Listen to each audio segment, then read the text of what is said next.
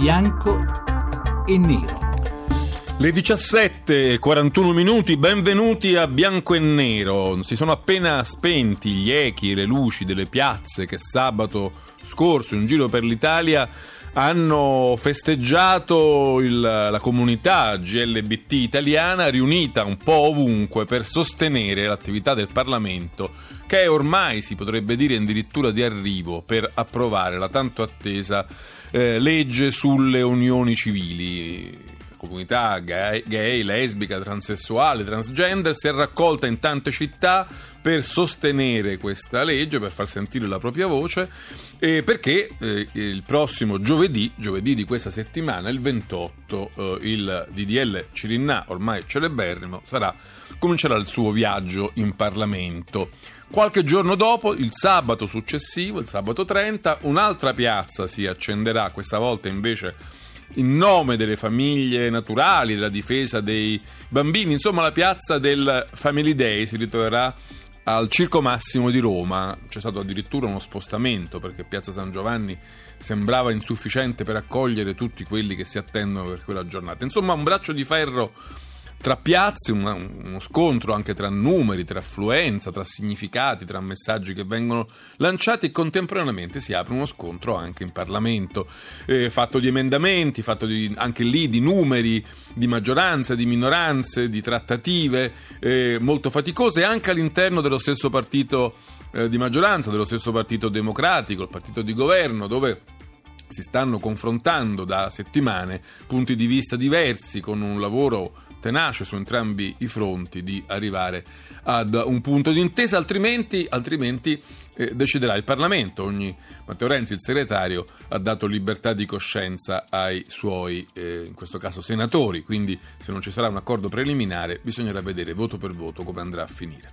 Bene, noi oggi, per parlare di questo e per mettere un po' la lente proprio sul dibattito interessante che si è aperto all'interno del Partito Democratico, abbiamo due ospiti, entrambi del PD, che sono il senatore Stefano Lepri, che è vicepresidente del gruppo al Senato. Buonasera, senatore Lepri. Buonasera a voi. E abbiamo anche con noi Sergio Lo Giudice, che conoscete già perché è stato nostro ospite in altre occasioni, che oltre ad essere un senatore del PD è in prima linea da tanto tempo sul fronte delle battaglie per i diritti GLBT. Buonasera, senatore Lo Giudice. Buonasera a tutti e a tutti voi. Allora, cominciamo subito. Prima però, come sempre, per chiarire le idee ai nostri ascoltatori, a noi stessi, mettiamo un po' in fila tutti i fatti che ci hanno portato ad oggi e quelli che ci porteranno ai prossimi giorni, che si preannunciano infiammati. La scheda di Valeria D'Onofrio. 28. La chiave di tutto è il 28, questo è il giorno di gennaio in cui il testo sulle unioni civili approderà al Senato in prima lettura, questo è il numero dei democratici che ne mettono a rischio l'approvazione. In questi giorni, compressi tra la manifestazione pro di sabato scorso e quella contro del prossimo, all'interno del PD si lavora febbrilmente. L'obiettivo è asciugare il numero dei dissidenti di più della metà, portarlo sulla soglia della decina, in grado cioè di non nuocere. Il pomo della discordia è l'equiparazione delle unioni ai matrimoni e la stepchild adoption, la possibilità prevista dal DDL Cirinnà di adottare il figlio naturale del proprio compagno, sia esso etero che omosessuale, esattamente come avviene tra coniugi. Sulla questione il segretario del PD Matteo Renzi ha lasciato libertà di voto, auspicando e coltivando un ripensamento da parte dei Dem. Al Senato, infatti, i numeri sono risicatissimi e sarebbe quanto mai opportuno riuscire a convincere qualcuno di loro a votare sì. Ma come? Il punto è spinoso, perché per far cambiare idea ai dissidenti bisognerebbe apportare delle modifiche al testo. In questo caso però a sfilarsi sarebbero i 5 Stelle e probabilmente una parte di SEL, e i numeri non ci sarebbero ugualmente. Ancor più difficile sarebbe invece tirar dentro NCD, Forza Italia e Lega, perché per aggregarli si dovrebbe modificare radicalmente il disegno, amputandolo quasi della parte sulle adozioni, e questo creerebbe una sollevazione a sinistra. Rimane quindi il lavoro diplomatico, limare senza stravolgere, e questa l'opera sottile a cui si stanno dedicando in queste ore all'interno del PD. Fare in modo che con i giusti accorgimenti una ventina di Dem si convertano, un'operazione non semplice, anche perché una delle altre incognite è la formula con cui si voterà. Il presidente del PD, Matteo Orfini, auspica che il voto sia palese in modo che ognuno si assuma la sua responsabilità davanti agli elettori, che non sia tentato cioè dal predicare bene e razzolare male. Un avvertimento anche per i pentastellati, dei quali i democratici non si fidano. Del resto, per votare in segretezza basta la richiesta di 20 senatori e non è affatto escluso che non arrivi. Quale destino allora per le unioni civili? Riuscirà il PD a strappare il sì al Senato sul testo così com'è, o avranno la meglio i dissidenti e il voto dovrebbe essere segreto o palese, bianco o nero? Queste sono alcune delle questioni che affrontiamo questa sera a Bianco e Nero, assieme a voi che ci ascoltate all'800 05 0578. Questo è il nostro numero, è già attivo, potete prenotare le vostre telefonate al termine della discussione che adesso apriamo subito con il senatore Stefano Lepri e con il senatore Sergio Lo Giudice, entrambi del Partito Democratico, ma diciamo da punti di vista diversi. Volevo chiedere subito a Lo Giudice se lui è stato in qualcuna delle manifestazioni del sabato scorso. Beh sì, certo, sono stato nella mia città, a Bologna, in Piazza Nettuno, insieme a tante migliaia di persone, tantissime famiglie, non solo famiglie omogenitoriali, ma famiglie di tutti i tipi, non solo quelle famiglie eterosessuali che si aspettano, famiglie di fatto che si aspettano da questa legge tramite l'approvazione del secondo titolo di cui si parla. Perché spesso questo ti dimentica, ma la seconda parte del DDL Cirinnà riguarda proprio le famiglie di fatto eterosessuali, insomma, e omosessuali. Esatto. C'era quindi anche questa richiesta che in questa piazza, come dire, ha fatto anche vedere la sua presenza, e poi tante famiglie, tanti amici, tante persone che pensano che in questo paese ci sia un ritardo veramente eccessivo, nel momento in cui 14 paesi europei hanno una legge sul matrimonio, in cui l'Italia è rimasta solamente con Lituania. Adesso veniamo al merito. Ma mi dica solo se in generale sabato è stata una giornata fausta dal vostro punto di vista. È andata bene, la gente è scesa in piazza, ha risposto. Beh, sabato è stata una giornata bellissima, nel senso che mai in Italia c'era stata tanta gente in piazza per una manifestazione per i diritti dello stesso sesso. Un unico precedente, il World Pride a Roma del 2000, però lì si trattava di un gay pride, che è una manifestazione che per sua natura, avendo anche una componente di festa, riesce a catalizzare grandi. Qui invece era tutta politico l'appuntamento. Però non so perché, ma non lo sentiamo più tanto bene, Sergio Lo Giudice, bisogna ristabilire la comunicazione. Io vorrei chiedere a Stefano Lepri, diciamo specularmente, se pensa di andare al Family Day. No, non andrò al Family Day. Questo non vuol dire che non guardi con attenzione a quella piazza, ma anche alla piazza di sabato scorso, perché entrambe le piazze hanno delle cose ragionevoli da dire. Quindi le ascolteremo e spero che ci sia un'attenzione sulle istanze e sulle argomentazioni di entrambe le piazze, quello che cercheremo di fare. Diciamo, lei tendenzialmente la sua opinione la porterebbe più al Circo Massimo a Roma o l'avrebbe tenuta in qualche piazza di sabato? No, guardi, io penso convintamente, e nessuno nel PD la pensa diversamente, quindi io penso convintamente che occorra colmare questo ritardo di cui prima parlava Sergio Lo Giudice, cioè il fatto che noi in Italia non abbiamo una legge sulle unioni civili omosessuali. Questa cosa è importantissima, va fatta assolutamente. Nessuno tra noi, tra l'altro, lo voglio dire convintamente, ha mai sostenuto che occorra semplicemente riconoscere i diritti individuali dei partner della coppia omosessuale.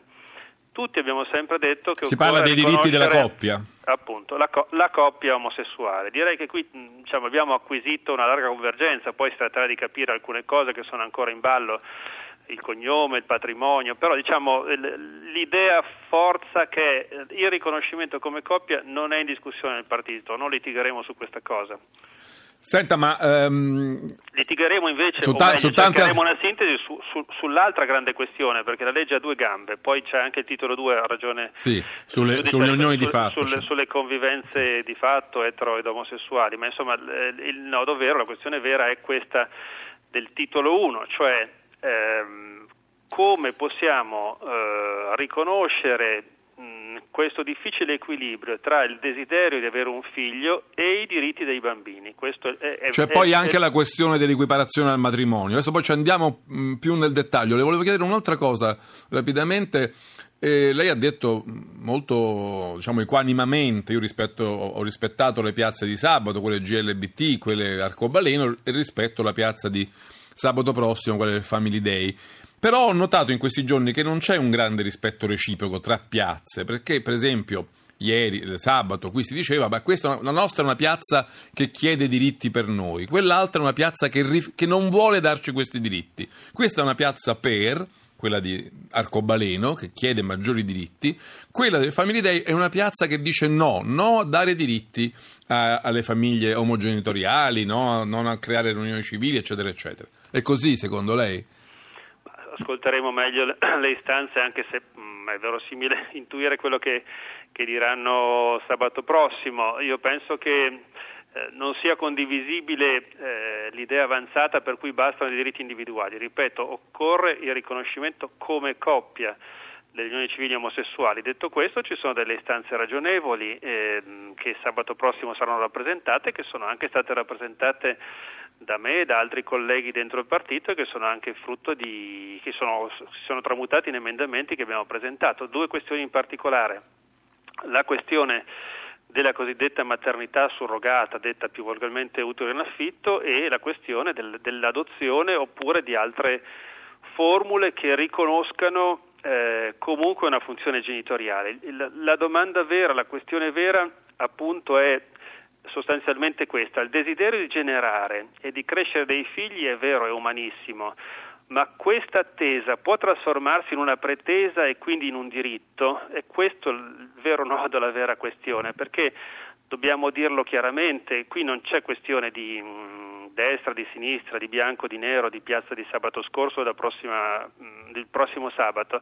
C'è un fatto indiscutibile, che un bambino che cresce in una coppia omosessuale, se riconosciamo la stepchild adoption, potrà certamente essere riempito di affetto, educato al meglio, ma di regola e non come eccezione non ha la certezza della sua identità biologica, non ha entrambi i genitori biologici come genitori legittimi, non ha un padre e una madre che lo crescono, bensì due padri o due madri legittimi, e non ha, se vive con due padri, il conforto della madre che l'ha generato.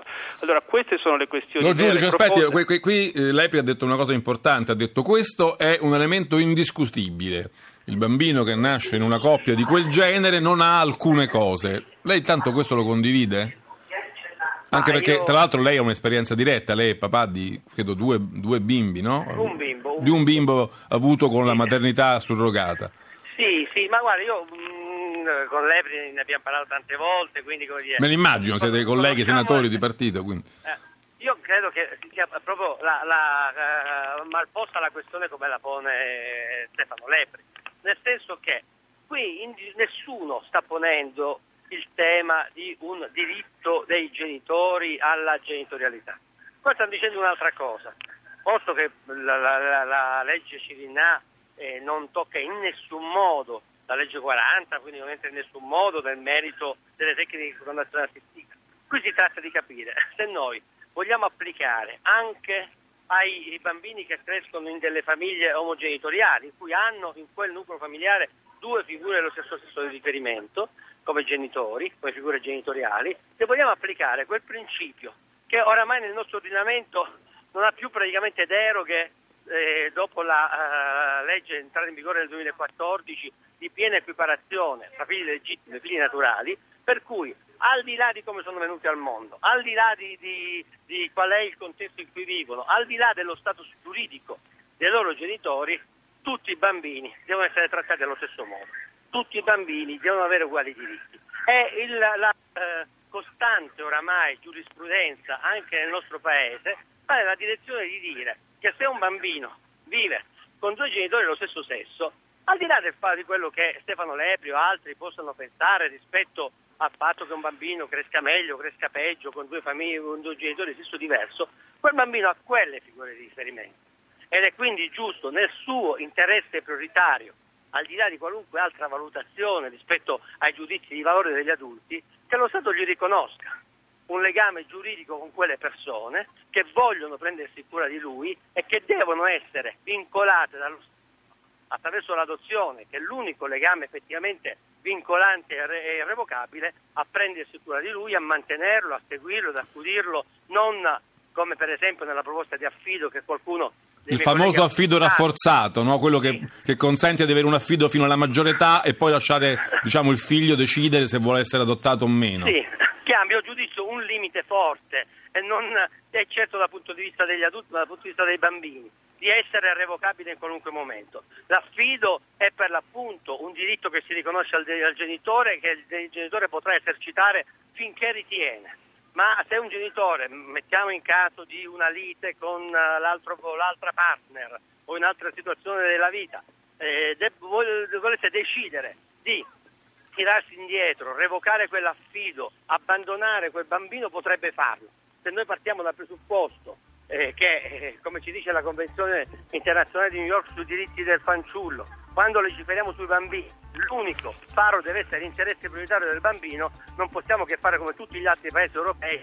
Anche se poi, diciamo, ognuno ha un punto di vista diverso su qual è l'interesse prioritario del bambino. Ma ci torniamo subito dopo il GR1 che arriva tra pochissimi secondi, poi torniamo di nuovo a Bianco e Nero, darò a Stefano Lepri ampio diritto di replica. Appena torniamo in diretta dopo il GR1, lo ripeto, qui a Bianco e Nero 800 05 05 78 stiamo un po' esplorando, dopo aver raccontato in una scorsa puntata il versante, diciamo, di popolo, di piazza, di comunità della questione delle unioni civili, stiamo adesso un po' esplorando un po' più a fondo invece il versante parlamentare. Ci torniamo subito, 800 05 05 78 a Bianco e Nero.